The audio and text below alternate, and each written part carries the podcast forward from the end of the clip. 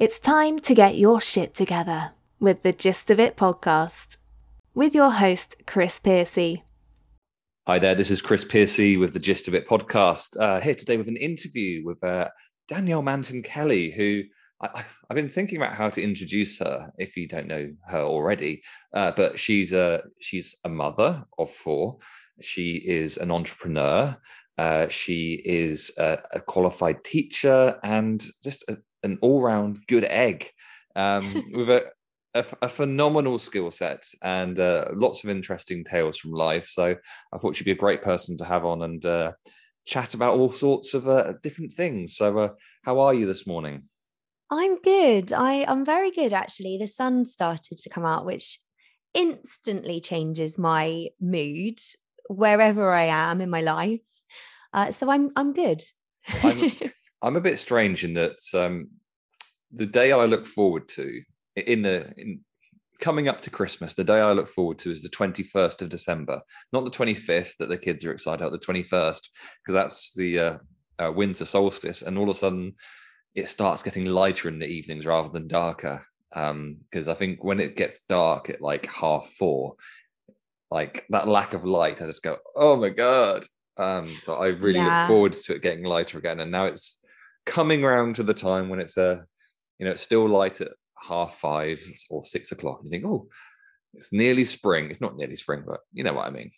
I'm so there with you. It's really funny as an adult the the shift in things that excite you, and I'm exactly the same with winter solstice. So um, my husband Steve like woke up that day and was like, "Oh my goodness, it's the shortest day. We don't have to live in this nightmare." um, and it was really funny actually. I went out to work last week and I came out of a session that I was doing. I was doing a live for TikTok and they have skylights. And I looked up and I'm so used to coming out and it it just being black in the sky. And I didn't even realize that they had skylights because I always I'm always there first thing at morning, last thing at night.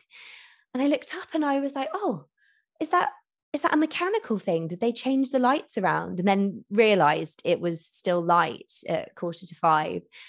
And it really threw me, but it was the best feeling in the world.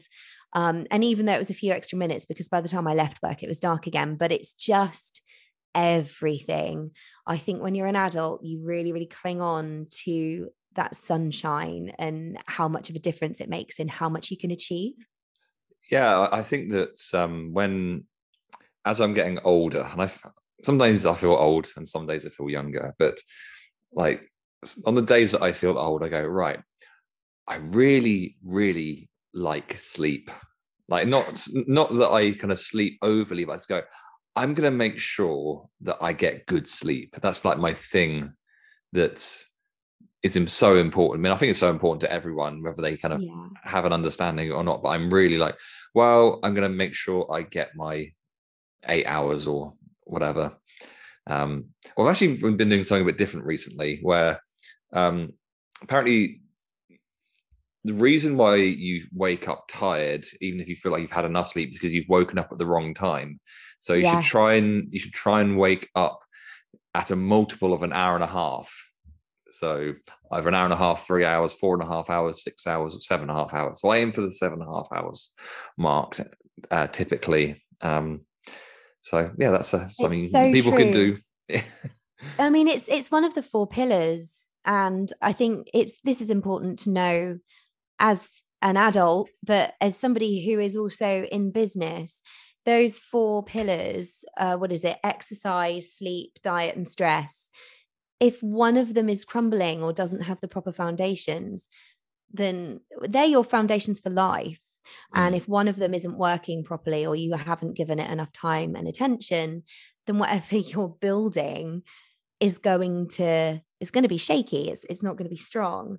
And so sleep is is massive and it's one of those things i now hold as completely sacred um along with you know diet exercise and trying to manage stress in what whatever way i can and it definitely helps i'm so much more able to kind of get through the the more difficult days at work or the more difficult days where I'm sort of balancing family life and work life. So yeah, it's absolutely huge. I'm with you there. Yeah, I mean the, the four pillars thing is interesting because the, the, the way that I look at it is that um, with the diet, exercise, and sleep, it's very very easy to have a pretty strong control over them because you just go, well, I'm going to go to sleep at this time, or I'm going to do this exercise um, regime, or I'm going to eat this food and blah blah blah. Uh, that feels very much in control. I mean, the sleep thing can be affected by children, especially if you've got a, a young child. But um, yeah. in general, um, those three ones have you've got a pretty strong control over. The stress thing is is more difficult because you know, whilst you know, I'm a strong believer that it's not what happened to us that um, affects us; it's how we react to it. It can be really, really difficult if you've got a particular person or a particular event which is causing you huge amounts of stress or coming in, and it's just a stressful thing, and there isn't an easy solution, or the solution is going to be a long-term thing. It can be, it can be tricky, much trickier to manage that. So, what, what's what's something that you've used? What have you done in the in the past? What your go-to coping mechanisms for stress?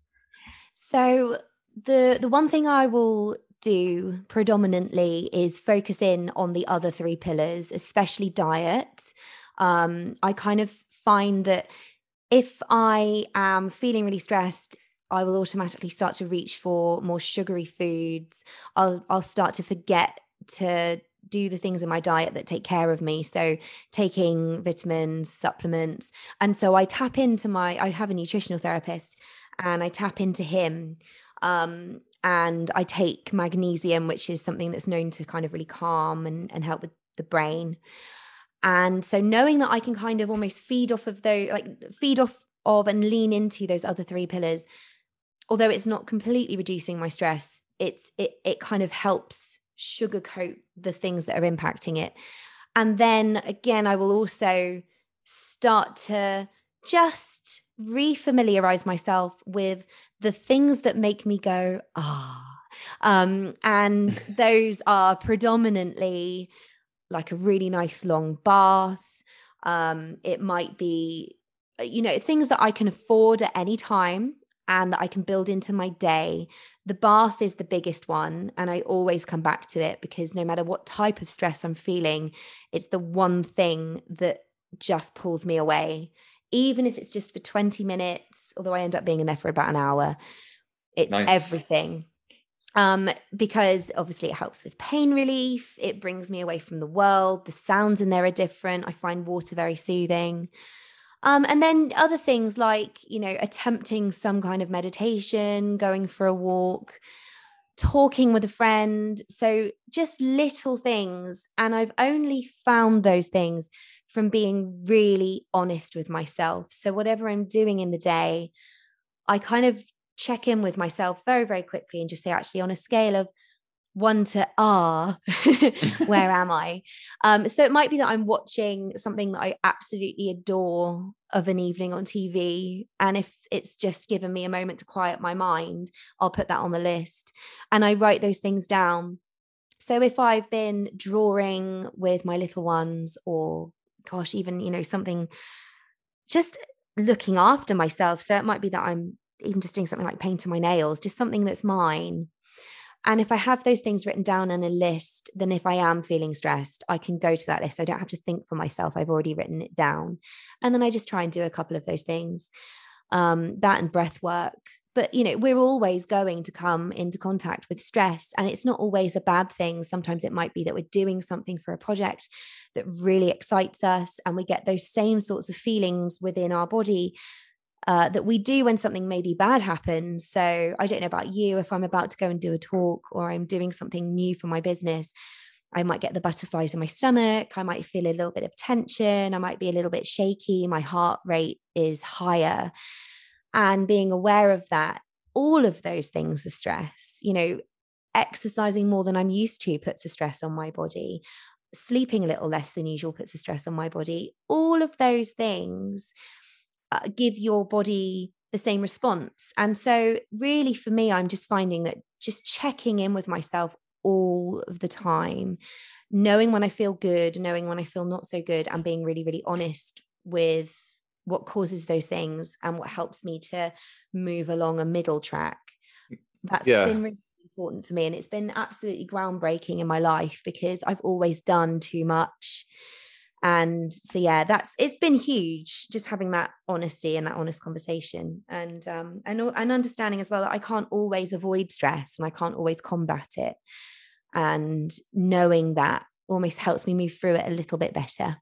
Yeah it's it's um it's interesting um because you reminded me of something which i'll go into in just a second but when you first kind of had this kind of realization of what you needed in and i'm going to kind of lump all of what you just said into essentially being self-care which i think is a yeah. Did you find that you felt guilty for giving yourself that time towards the start? Um i used to. Yeah. At, at, yeah, the, at, at the start yeah it's um that, that, was going to be yeah that was my things like as a as a mother who you know you feel you've got to look after your children you've got to look after your partner to an extent and you're going to have other responsibilities as well it's um you can feel like oh well i've got all these other people i need to look after yeah. like how, how dare i look after myself um, so the biggest help with that I find is mantras. Mm. Um, and if I do feel that creeping guilt kind of coming in, then I use these kind of questions. Have I fed them? Are they warm? Are they occupied? And have I done something today to fill their cup?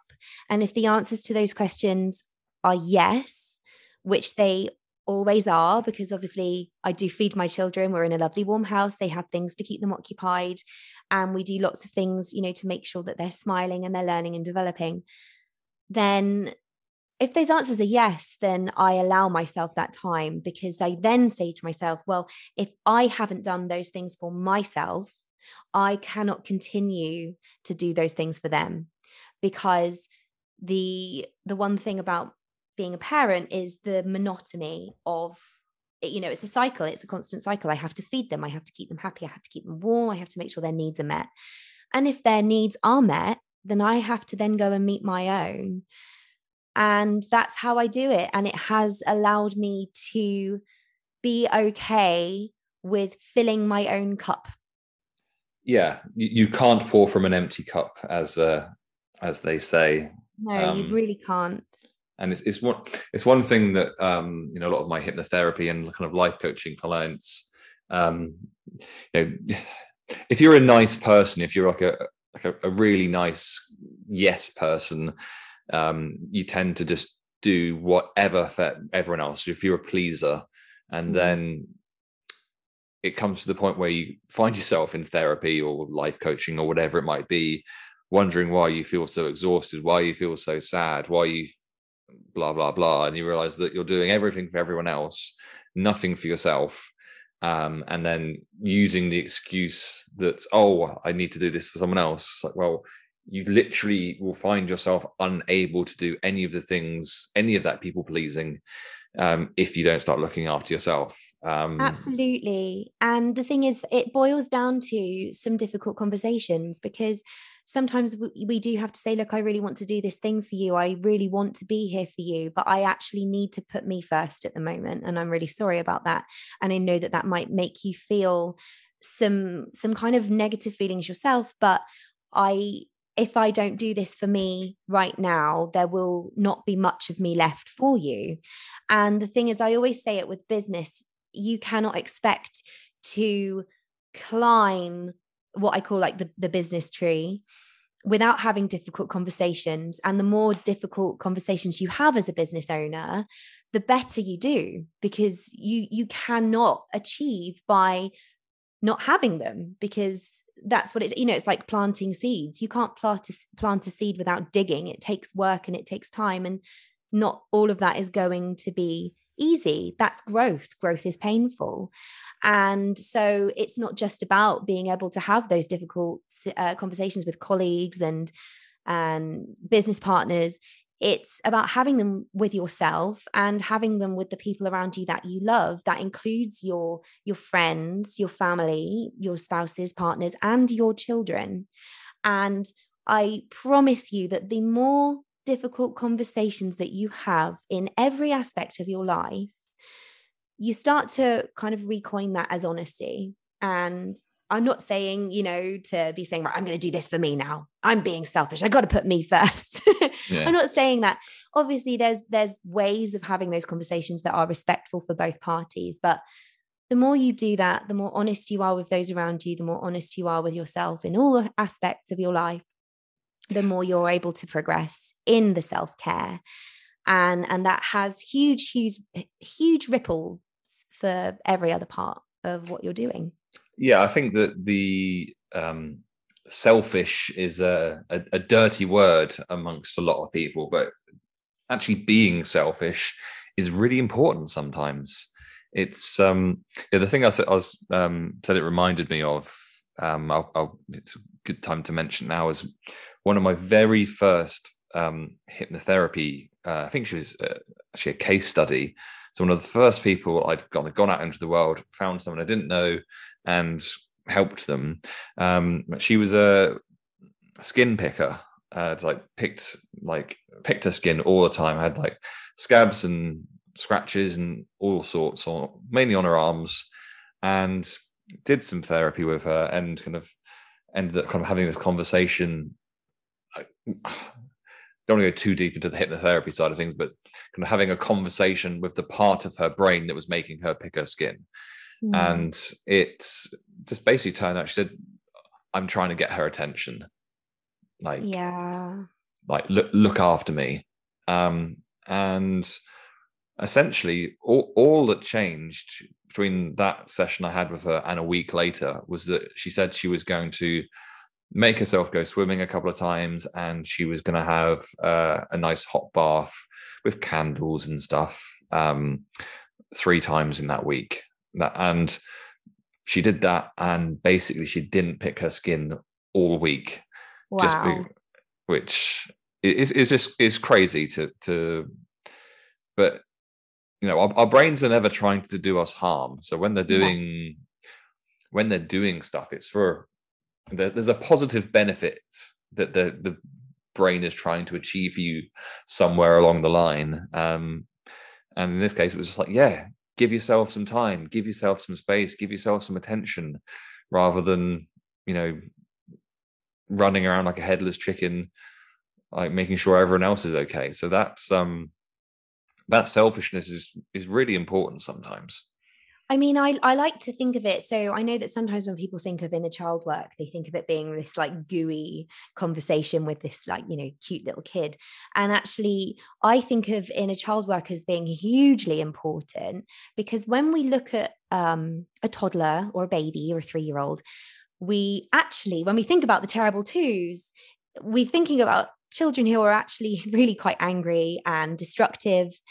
And actually, if a child is destructive, if they are angry, if they're screaming all the time, if they're throwing stuff, really predominantly they're not choosing to be you know naughty and I, I, use that term very loosely.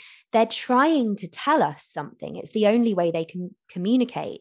And so often when we do present with things like skin picking um you know any kind of i guess self-harm eating disorders things like that I do sometimes wonder if we were then to look at you know that part of yourself as a child and you're it's it, i guess it goes back to what you're saying. What is that child? What is that part of ourselves trying to say in the rawest way they can because they know no better. Our brains don't go outside of us and see the world. They only really get messages from how we depict those experiences. And so in that respect they're also very childlike as well because it's all very primal. Um and I yeah I, I I've done um obviously as you know hypnotherapy myself. Um and I I look at it as it being such a primal childlike thing. And if we're looking after and caring for a child, we listen much more carefully to it. You know, I, I've raised four children when they're having these moments of pure chaos and destruction. I can't get by in my day by ignoring them. I have to come down to their level, put their hands on my face, put my hands on theirs, mm. and listen. And it's not just listening to what they're saying, because in sometimes, in some ways, they can't. It's thinking, okay, what are you doing? What are we missing? What have I not given you? What do you need?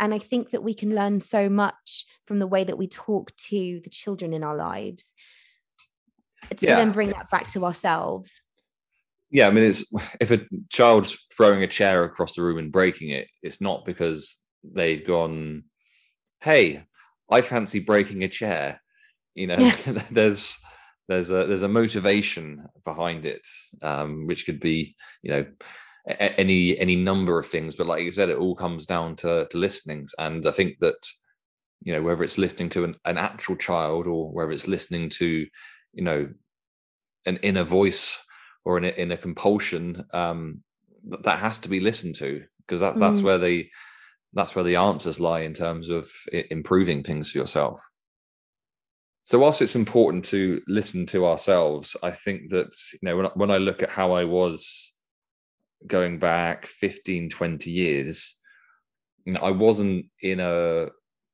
position where that was even on my radar. And I don't know whether I, I nearly said kids, but I was kind of thinking about kind of uh, people in their early twenties. But when, when, in your twenties, do you think that you even have that awareness of that sort of thing?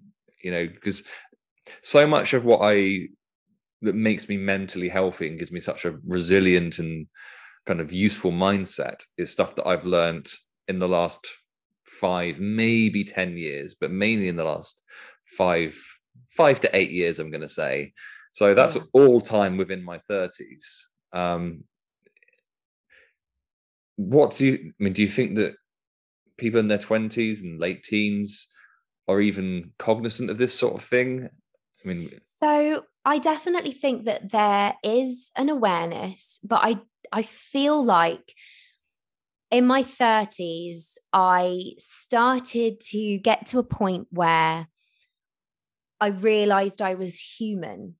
And so, whereas in my 20s, I, I really thought I could do and have it all, you know, the, the family, the career, working around the clock.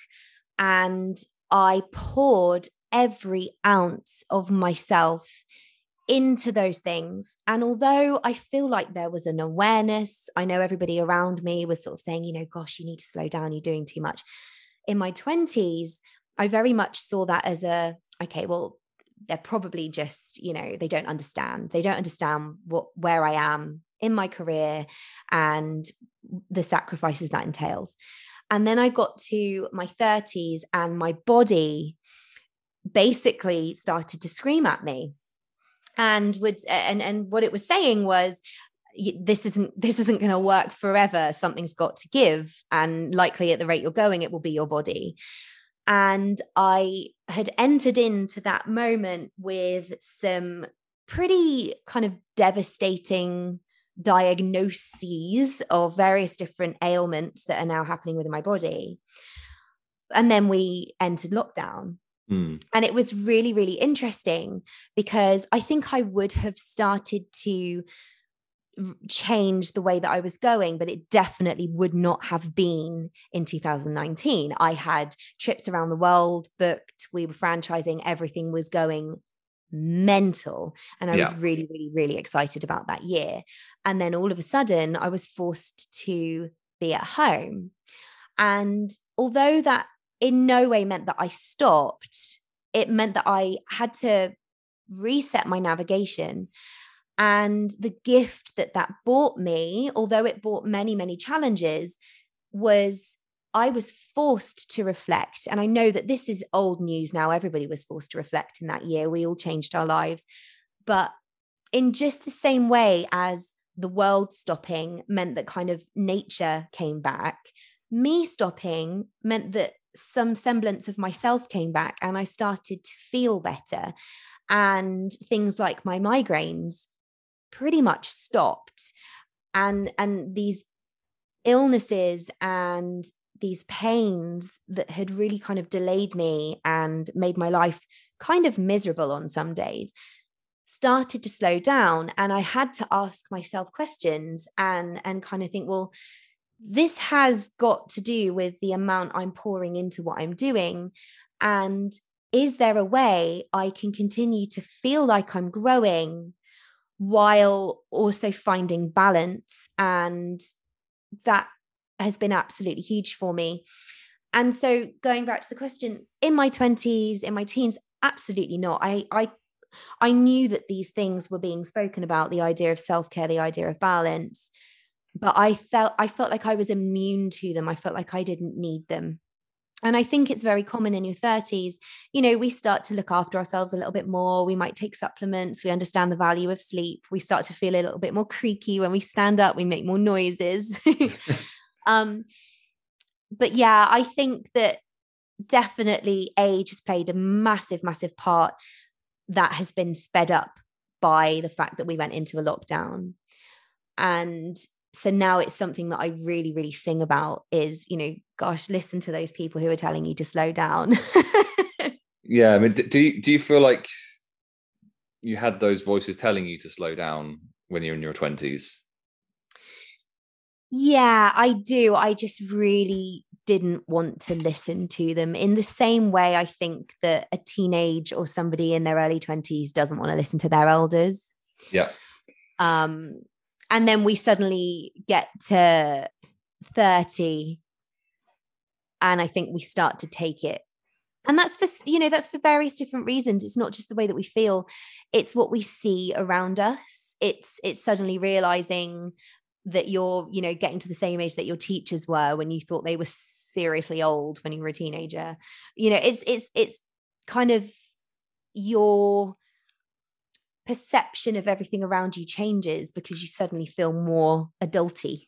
Yeah. Um, and and that's huge. It's huge. It's not to be scoffed at. It it changes you. It's uh, yeah it's, it's quite interesting. You just reminded me of um something that i've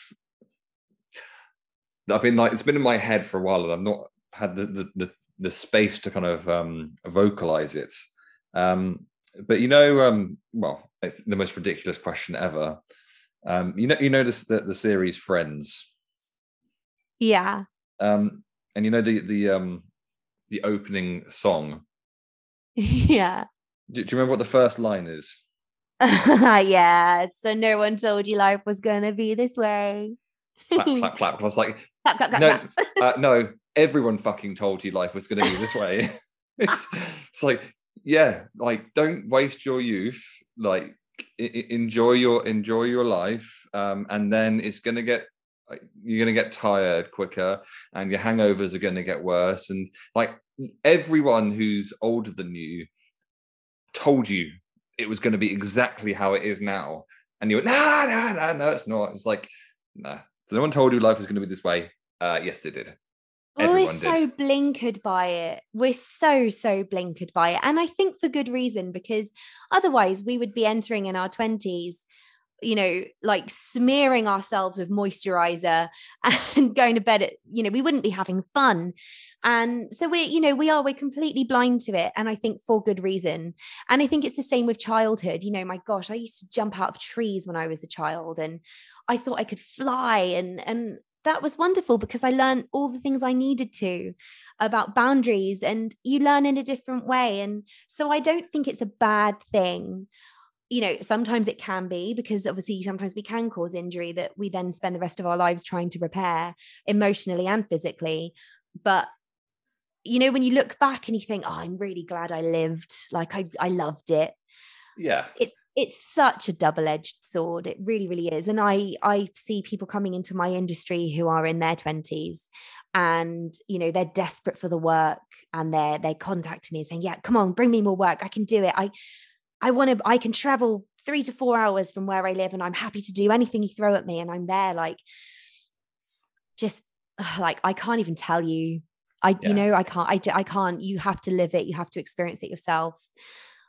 I think that when you're when you get into your 30s and and onwards, I think that anything which is outside of the norm to your kind of norm your normal life, anything that's kind of is outside of those boundaries, it's a kind of like, well, what's the cost benefit analysis of this? Is like, yeah, I can go and have a night out and you know get in at three in the morning, but the uh, the uh, that the benefit is that I'll go and have a good time. The cost is that you know Sunday and most of Monday is going to be written off. Or- you know, it's um things of that nature. Whereas I think that you just look at the benefits when you're younger. You know, the the, the consequences you don't even even think about. It's just like, yeah, yeah, cool, I'm going to do that, and that's and yeah, it's um, it, it's a shame that uh, it kind of catches up with you in the the costs start getting higher and the benefits start getting a bit less. Well, I think also, you know, we're we're we're told in school that we're going to get a certificate for attendance. And that that in childhood, you know, if you show up it's great. That's what we're being told day in, day out from the age of 4. If you're here, that's what we need from you. 100%. And that is in our roots. That's that's ingrained. And then we watch films you know as children. As a child i grew up watching the devil wears prada and gosh i can i can name so many other things that i grew up watching. Buffy the vampire slayer xena warrior princess. I was watching these women doing it all Mm. all the time 24 7 they were heroes in my eyes because it didn't matter how how hard things got how many plates they were spinning they always came through. And i mean gosh you know you look at things like legally blonde it, it was all of these wonderful women and it was great that we were celebrating women in this way celebrating people in this way. But it has this capacity to lead us down a really quite negative track. And it's again, like I say, it's a double edged sword. We get really inspired by superheroes who are have the weight of the world on their shoulders and are smashing through their ordinary life and their superhero life which i i liken to being a working parent uh, you know i come home i do the ordinary stuff and then i go and do my superpower somewhere else Mm. and they smash through it and and usually there's a big season finale where they look like they're going to have an emotional breakdown and somehow they make it through. And i feel like we carry this through into our adult life in the way that we're supposed to which is it doesn't matter if i'm ill i'll still go to work. It doesn't matter if i'm stressed or having a really poor mental health day i will smash this meeting. I will go through my targets. I'm going to prove that i can do it. I'm going to have this um brilliant thing that I've achieved whilst I run my home, whilst I get my children to school. And we're raised to think that giving 100% all of the time is the most celebrated thing in the world. And then again, it's that same thing. We get to 30 and everything crumbles. And then we have, you know, massive crisis existentially where we're like, oh my gosh, I I stayed on the sofa all day. I didn't get out of bed today. I watched Netflix all day long does that Yeah. make me a bad person? And i'm now realizing as an adult that that doesn't make me a bad person. I'm filling a cup. You know i have to refuel. These films were cut badly. They didn't show the moments where they needed to refuel. They didn't show the moments where they fell apart continuously for a course of 6 months. Yeah. you know it's it's not real. And so the only thing that so obviously I've made massive, massive changes for myself in realizing that those things are not real. And that those people I looked up to, and when I was having that day where I thought, how am I going to do this? And I would think, oh, okay, well, what would Buffy do? And then I'd go and I'd smash it. You kill a that was vampire. great. Yeah, I go kill a vampire. And I even I remember saying to Steve, I was doing these huge, huge projects. And I said to him, Oh, you know what? It feels like a season finale. Like it feels like it's impossible. I'm exhausted. I feel ill, but we're going to get through it. But by the end, I'd be in hospital. And so, what I'm now doing is completely changing the way I speak to myself, the way I build myself up. And that's really scary but I'm also now making sure that I do this with the children in my life, not just my own, but any child who I find uh, I spend time with is that I I place the emphasis more on people who look after their mental health. So I have a 12 year old who is really smashing it at school, but she was getting really funny about absences. And I said, Right, do you know what? I don't even know you look ill. I know you're not ill, but mentally, I think you need a mental health day. And she took a mental health day and we had a blast. We did nothing. It was wonderful. And she went back to school and smashed it. And she said, Mom, can I do that again one day? And I was like, Of course you can. Because she's been programmed to think that that's not okay. And I spoke to, uh, she had parents' evening the other day, and she it, she's aced her exams, and half of them were taken the days after she took that mental health day and they said oh you know she was absent. Did she have covid or something? Because she really smashed those exams even though she was having to isolate. And i actually said to them she she wasn't isolating. We took a mental health day and there was silence on the other end of the phone because obviously parents evenings are done virtually now. Yeah. And every single one of them had this moment of i i think that that day really helped her because she came back confident not just because she'd rested, but because we'd had the conversation where I said to her, Bella, I am much, much more in favor of you feeling mentally capable than academically capable right now because you cannot do one without the other.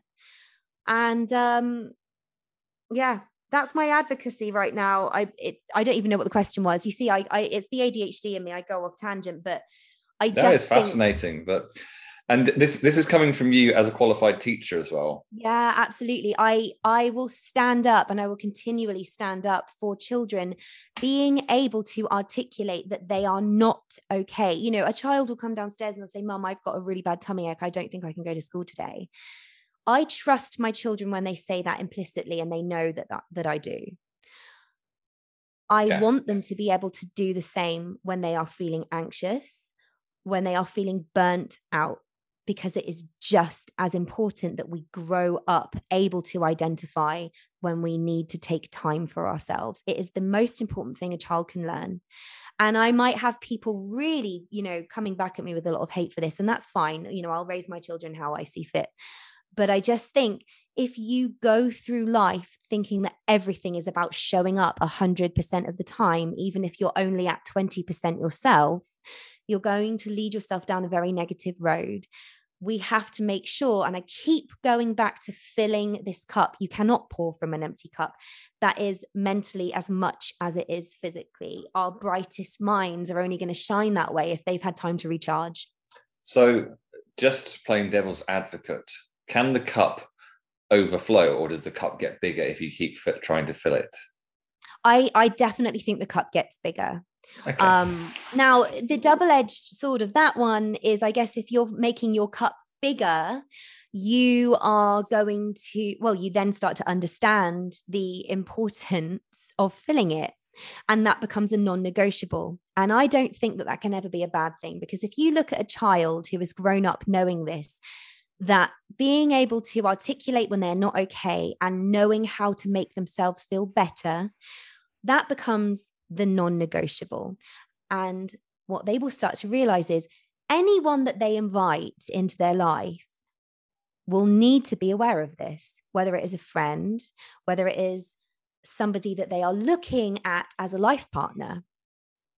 They're not going to sacrifice themselves when they meet these people because if these moments of rest, of flow, of feeling happy and doing all that it takes to feel that way so that they can go and work and do the things they love with passion and, and gusto, that becomes something that they will not negotiate on. And so they'll quickly start to recognize their inner voice. And when somebody comes into their life that takes away from their ability to do that, I'm hoping they'll be able to stand up for themselves and say, I think that this relationship that we're starting to discover has an element of toxicity that I am not okay with. And they'll find that voice and their ability to say that and recognize it much more quickly than I think adults in our society have now. Because, yeah, I mean, yeah, what basically a, a, lot of what you've just said is something that I covered in a an episode of the podcast recently. So if that's kind of if you're listening to this right now and you're thinking, yeah, that sounds like uh, something that I need to be able to do, uh, yeah, there's a recent episode on how to set boundaries for yourself um, because you know th- this idea of looking after yourself and saying, yeah, I need to do this so I can do that. That is a that is a personal boundary and like Danielle said, when someone comes into your life and you form a new relationship or you meet a new friend or whatever, they have to understand that that's where those boundaries are and they're not yeah. to be negotiated because the boundaries are there for the the benefit of your own mental well-being so yeah it's um absolutely absolutely a must um so how do you if let's say there's someone listening to this right now and they know that they don't look after themselves well enough and they haven't even thought of the idea of self-care. How do you what's your advice? How did you flick that switch and go you know what? I need to do this now. Or i'm going to do this now. What, what's what's step one so, and two? I mean it's very important for me to clear that i find maintaining all of this all of the time impossible. And I would be lying if I said it was easy. Everyone is on a journey to do this sort of thing and it can be really overwhelming. So my biggest advice whether somebody is just starting out in a journey of kind of it sounds so kind of hippie it's not but it you know self-care self-discovery and I mean this in just the way that they talk to themselves things like that to it doesn't, it doesn't have to be fluffy. It doesn't have to be fluffy no, and wanky, no, it does doesn't. it? It's just it doesn't. It's it's just pick one thing and make and and covet that thing. Make it set a boundary around it, keep it safe. And once you've kind of mastered that, I, I know I know it's a it's like a three day thing to start to form a habit. I think it takes 36 days for that habit to then become ingrained or something like that. I don't know the numbers, but it takes a really long time. And you can't do that successfully if you're trying to change 50 things in your life at once because it's going to overwhelm you and you're going to be like a pendulum. You'll swing all the way back. And so we're looking at the minutest little thing just to prove to yourself that you can do it. So mine actually started with just making my bed. Um, I, I wanted just to see if I could get into the habit of something immediately each day. And so I just started making my bed in the morning. And I'm not saying like have military style. Have you seen that video about making your bed? I have not. No. So, um, so Danielle can look this up. I can't remember the name of the guy. Um, in fact, I'm going to pause there and I'm going to quickly Google it. Um, so give me a second. But um, Oh, it's not that madman, is it? Because I heard it on a podcast yesterday where they were really slating him because he was making making your bed like a really big deal, but he's like almost a bit mad now. um. Uh, yeah, so the guy's name is a, he's a Navy SEAL admiral. It's called uh, uh, William McRaven, which is it sounds like a made up name if, if I'm perfectly honest. That's an awesome name. MC Raven. Um, that's his um, that's his DJ name. Uh, so yeah, and he, he, talk, he talks about the importance of making your bed in the morning because then once you've made your bed, no matter what else happens in your day, at least you come back to a bed that's made, and it's yeah, also the exactly. sense, and also you've you've you've achieved something. I mean, it might be a, a, small job that takes you five minutes, but you've achieved something. So, so that, is that what you started with? Yeah, and the thing is, it really did have that impact because it's such a tiny thing. I don't do it perfectly, but I do it. And that's the other thing is it doesn't have to be perfect. It just has to be done. Um, and then once I'd done that, I started to make sure that I took my vitamins each day. And that meant drinking a little bit more water. So that already ticked a couple of boxes of things I wanted to get done. And then that moved on to okay, well, if I'm taking vitamins each day, I need to make sure that I'm eating the right things so I can absorb those vitamins properly because lots of vitamins need a certain amount of fat or a certain amount of protein to be properly absorbed. And so I just started with things like that, really. Um, and it's just building little routines in. And, you know, you'll have a, a a varied routine that you kind of keep to. Everybody does. You know, we wake up at a certain time each morning, we go to bed at a certain time each night. We know the sorts of things that we do each day, you know, what time we have lunch, what time we do this, what time we do that. Usually, with most people, we tend to have a rhythm of our day. And so I would say just find one thing that can easily slot into the rhythm of your day and do that one thing and do it for a week. And then when you feel ready and when you feel like that thing isn't new and that it's manageable, maybe then add something else. And by the end of a month, you'll you'll have be you'll be able to look back and, and sort of think, actually, I, I've kind of helped myself a little bit. And yeah. those things have become sacred. And that's the that's my biggest piece of advice. And I know lots of people say the same. Is just find one thing or maybe experiment. So if that one thing didn't work for you, pick another thing. Don't be hard on yourself. If it didn't work, go try something that you want to do next and yeah, see how quickly that assimilates into your routine each day.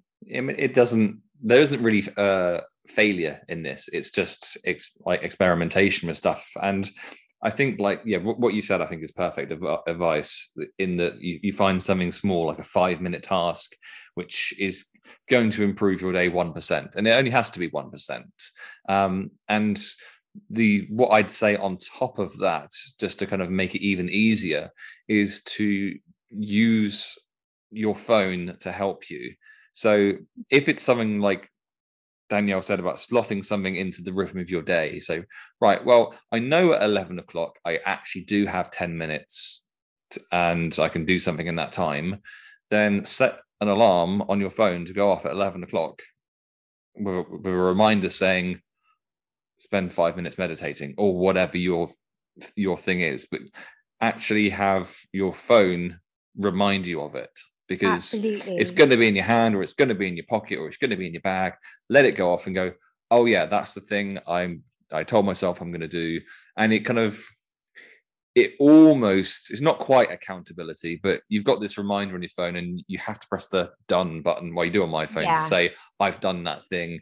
So there's a small level of accountability which uh, can absolutely can and familiarity as well because even if you're just shutting that alarm off every day, you're still now bringing that's still becoming part of your mindset. Is you're thinking about it. So even if you're like I can't do that today, you're still considering it. So it's becoming a familiarity. And one thing I will say about that accountability, because obviously, on the one hand, we like to add things into our lives. On the other, we like to reduce certain other things. So I know that lots of us are guilty of, you know, when we want to kind of disassociate and and kind of numb ourselves we'll often scroll through instagram or tiktok and that's a really difficult habit to get out of. And I'm personally not out of that habit. But what I have done is tried to make sure that the algorithm suits the life I want to have.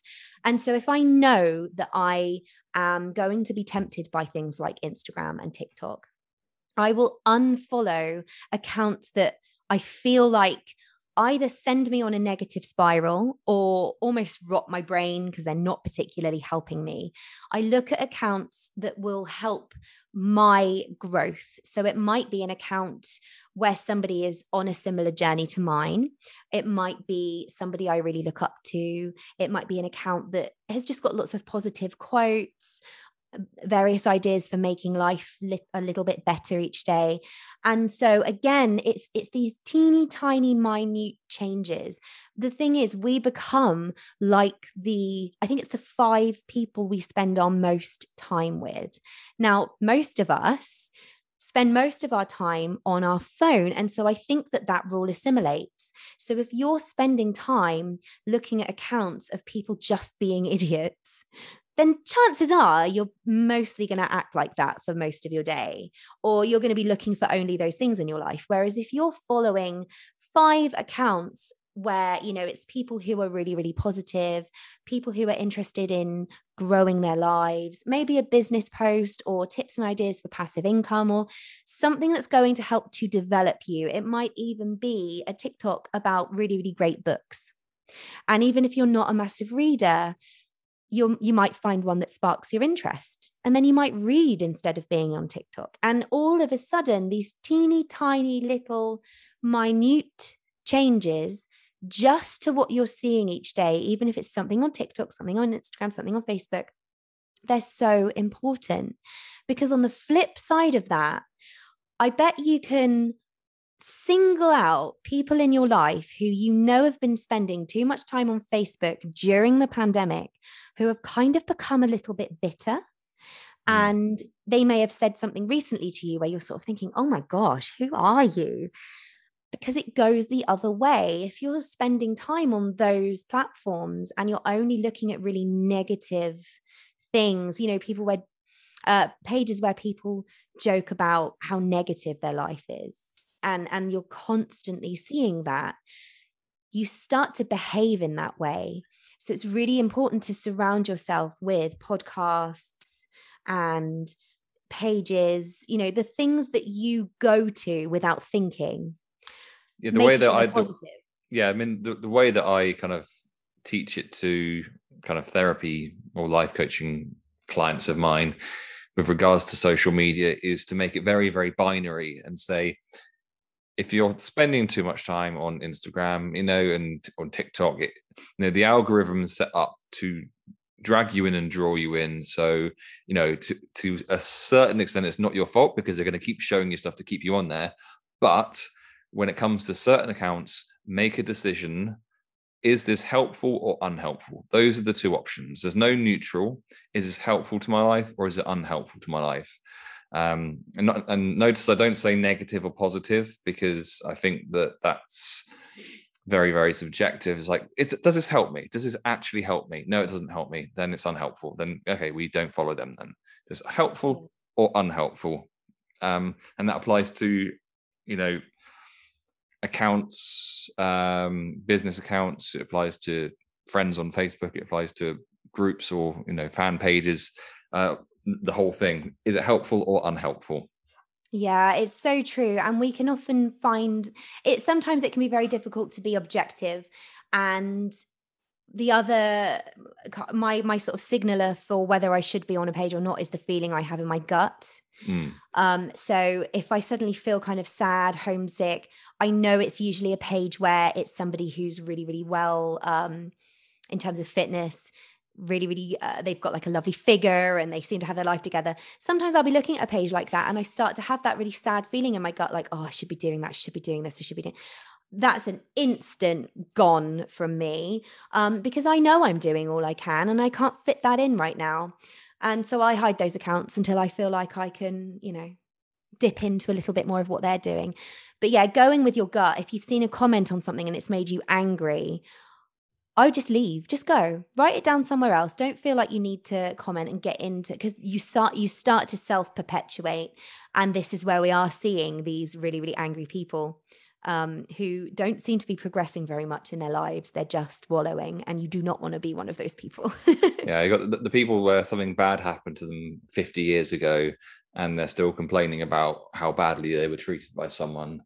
And yeah. you think, oh my fucking god, move move move on. You know just accept where you're at um absolutely. Because... and again you know it's very much about um your locus of control. So whether you're very much external internal. So again and you can change that. So you know people who are very very external it is that woe is me. This person did this thing to me 5 years ago and now i hate everyone who's similar in this way actually, you know, sometimes it's bringing that in a little bit and thinking, okay, well, I feel like that because of this. And actually, I'd like to feel happy and I need to move on. Eh, it's, yeah, it's a tricky one. I, I, saw the most hilarious Tinder bio. Um, I can't remember what it was uh, a couple of months back. Um, but this girl said, uh, I'm looking for someone with a Magic Mike physique. Um, as as I've got a party I'm going to uh, in oh, whatever month. I think it must have been December. I've got a party I'm going to in December, and my ex is going to be there. Um, I've we split up ten years ago, and I've had two uh, kids since, but I really want to make him jealous. And I just went, "Oh my god, how many layers of tragedy do you want to to lay up, lay on in one paragraph?" Gosh, it's just it's like, oh my god, like you've had two kids with someone else since, um, like move on. Well, this what, is the thing, and I often wonder I do often wonder what keeps people in that exact phase of their um, trauma because I had similar issues when I was younger. I had a really nasty breakup and the I I mean I won't go into my history um, but I was pregnant at the time and at university and what propelled me throughout my year there with the baby was getting back at this person mm. and proving I could do it. And it was really funny because within about six months of having that mentality, I felt really good about what I was doing. And thinking about doing it because I was trying to make them feel bad, it, it, became nothing. That that was gone. It was all about doing it for myself. And I sometimes wonder what the magic was in the crossover between doing something to get back at someone or doing it because you know it's good for you and that person's feelings really becoming nothing to you and oh my goodness if you could if you could figure out what that magic moment was and bottle it and sell it i think you'd be a millionaire because it's everything. At that moment you know we all have it don't we? We break up with someone and suddenly we're going to become an adonis. We're going to eat right we're going to feel great we're going to wear that dress and we, they're going to look at us and they're going to really feel bad about what they missed. But then you they definitely this... looked at me when i wore that dress But the thing is, then you have a moment where you think, okay, well, what if this works a little bit too well? What if they do look at me and they do feel terrible? What is that going to mean for me? They, am I going to take them back? Or have I now got to a point where I feel so good about who I am that I'm going to move on because that person no longer deserves my time?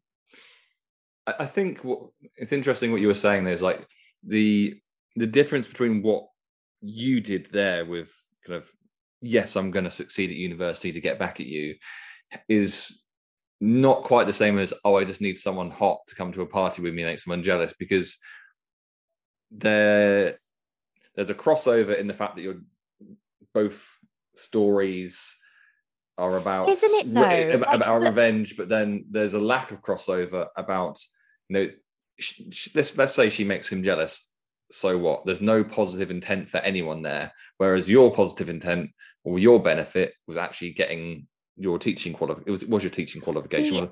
See, like know, that, that I, draw, I, I draw the parallel differently, and I'll tell you for why.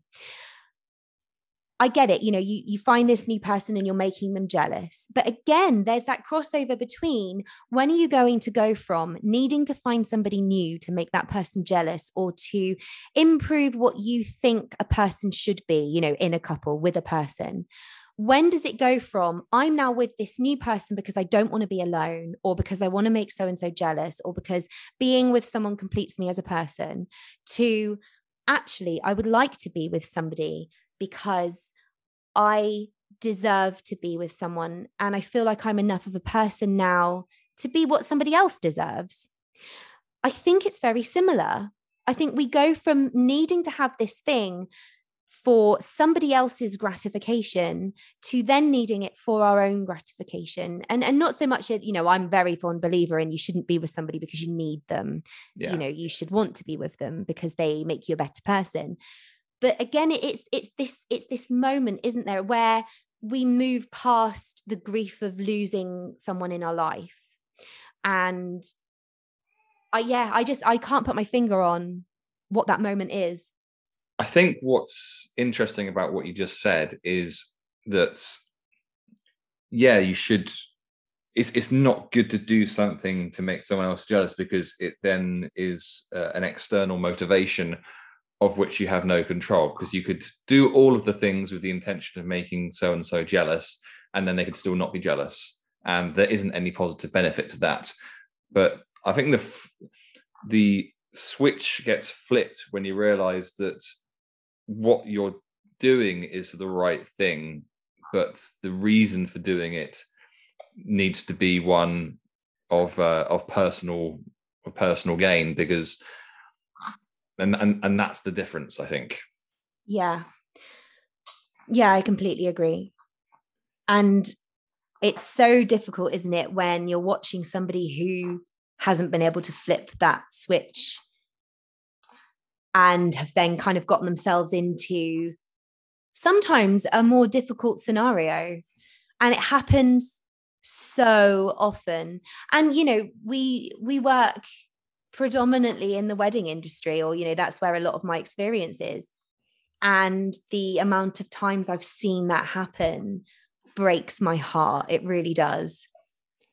Yeah, it's um it's not great when when No. you see when you see it happening and you see um people struggling. But I think that the people that struggle the most are the people who perhaps shouldn't have been in that relationship in the first place because Yeah. it was it's I mean I, I know the is it from Jerry is it from Jerry Maguire so you, you complete me is that yeah. yeah it's like yeah the, the, the person shouldn't complete you because that means you're not whole without them. Um and it's important to be you know two wholes coming together rather than two halves. Um Yeah, you don't want those Pac Men. no don't don't want kind of some weird pac-man looking face coming together. Um yeah because it might work and it might function and you might be okay maybe even happy.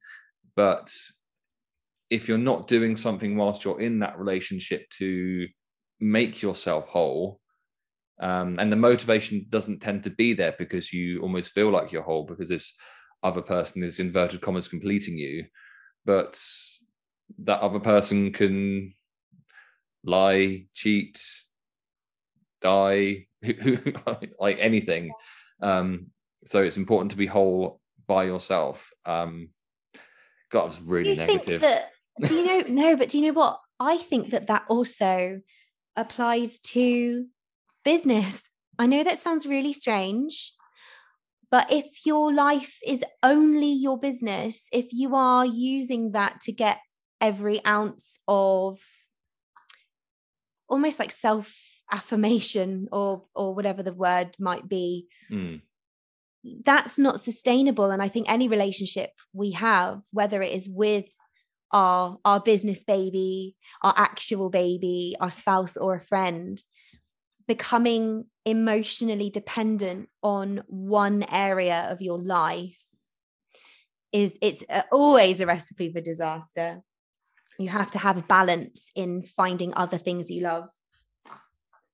Well i can't think of a better way to, to wrap that up than than, what you just said there exactly. That's it's um i mean I, I think we could have chatted all day long uh but yeah i I- think i've loved chatting to you about the importance of self-care uh how to how to start it how to keep it going and how yeah it isn't actually very easy. Um so if you've got any final tips you'd like to share with people who want to dive into a self-care journey? Uh, well, I, one one is the saying that I kind of give to myself, uh, which is basically the relationship with yourself is the only one you're ever going to have that will last from the minute you're born to the minute you die. So it's really, really worth investing in. And my biggest tip for starting to do that is choose one thing, and um, that one thing predominantly. I mean, my first thing is obviously make your bed, maybe do a little bit of journaling, start to listen to your inner voice and take it seriously and allow it to become a positive one because again, your inner voice doesn't shut up. It needs to be a good one. Yeah, and just just as a kind of a final point on all of that stuff, because I think that self care can be thought of as being fluffy, and journaling can be thought as as wanky, and you know everything else can be thought as very kind of new age or hippie or whatever. It's like no one has to know about this. I mean, if you're really if you're really that worried about looking like a certain type of person because you're doing the sort of thing, I mean, first of all, it doesn't matter what other people think. But if you really, if that is your obstacle, no one has to know. You don't have to like go on your Facebook and say, "Hey, I just spent 15 minutes journaling about this and whatever." No one has to well, I, know. look, I have to say this. I have to say this, and you can take it out or you can keep it. I don't mind, and you know, it very much depends on what your audience are like. But I'm going to use an analogy here, okay? Go for And it's it. gonna it's gonna be inappropriate, but that's what you know. Okay, I'm I'm fully invested. right. There's one thing that people fail to talk about in the self care chat, and that is masturbation. Now, we don't go on Facebook after we've done that and say, right, I've managed to do that daily for a week. Aren't I clever? I had the best. I have been, I've got a wank journal. we don't say that because we don't fit it's a very personal thing don't get me wrong some people love talking about it and that's absolutely fine but most people do not tell their friends and family all about the fact that they are very very successful in um, masturbation. They just don't. And yet it's an incredibly important part of their life in most cases because if they if they don't do it maybe they you know it, it, can have negative consequences.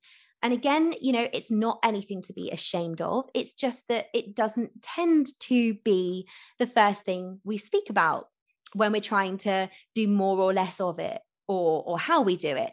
And yet we speak all day long about our exercise regime or whether we've given up alcohol for january or whether we're trying to drink more water. And so i sort of think you know if if you don't feel bad about the fact that you're not telling the postman and your next door neighbor about how many times a week you masturbate don't feel pressured to tell people whether you are working on your self-care because really they're one and the same you yeah. don't have to make a big deal of it. I don't, you know, none of us go along saying, right, I managed to do that every day this month. Aren't I clever? We don't do it. If we need to do it, we do it. If we don't need to do it, we don't. And that's really important to bear in mind when you're trying to start self care. Is they all kind of fall under the same umbrella. Yeah, so yeah, it doesn't need to be one rule for one or one rule for the other. We don't put pressure on ourselves to do that. We just do it if we need to. And it's, I think it's very much the same with making sure you drink water every day or making sure you have your vitamins and make your bed. You do you and don't feel bad about it. Def- definitely leaving that in. That's the, the, the perfect the perfect analogy for it. And I think you know the same could apply with you know sex. You don't go on and say, "Yeah, me and my partner had sex last night twice." It's like it's, it's like you don't put that on Facebook for your granny to see. It's just like that's just you know you have things which are personal to you, which you keep to yourself, and you have things which are um, you know that you want to share with the world. Uh, yeah. So yeah, keep the keep the things that you want to keep to yourself to yourself and don't feel bad about doing so because you already do it with many other things is the uh, the moral of the story.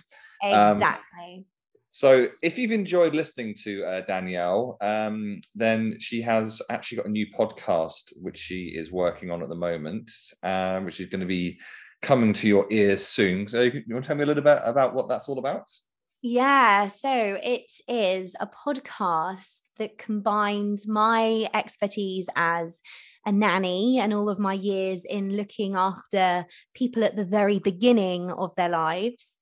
Uh, my conversations with one of my best friends in the world, who is a forensic pathologist, uh, who basically has uh, about 20 years' experience looking after people at the very end of their lives, or actually after the end of their life, actually, because she's obviously looking after the dead.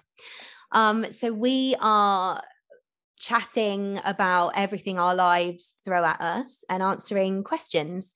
And um, it's been really funny, actually. A lot of our uh, listeners, so for other podcasts that we do, have sent in questions. And I thought that they would mostly be for Judy. But what we found is that listeners have asked one question for both of us. So, an example being, how do you deal with the smell?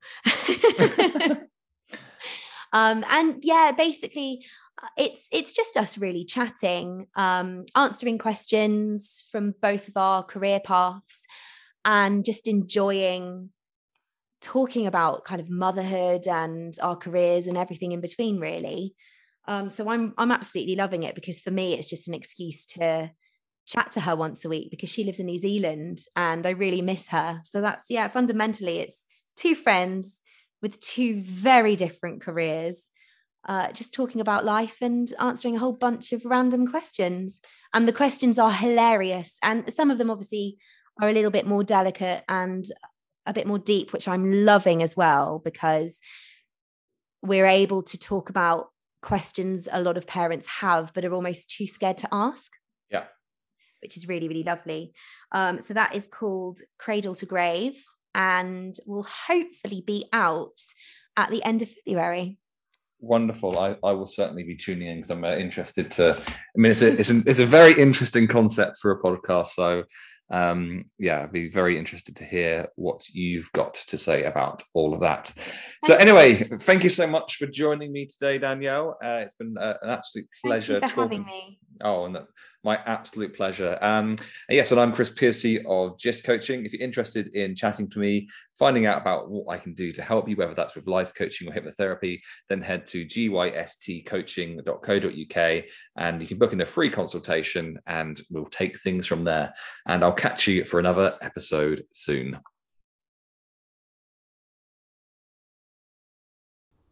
Head to gystcoaching.co.uk to read blogs, get in touch, or find out more about working directly with Chris to get your shit together.